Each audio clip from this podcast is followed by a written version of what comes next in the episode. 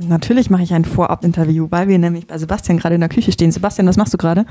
Äh, ich schäle den Sch äh, grünen Spargel für unsere tolle Vorspeise, denn wir wurden zur Vorspeise auserkoren.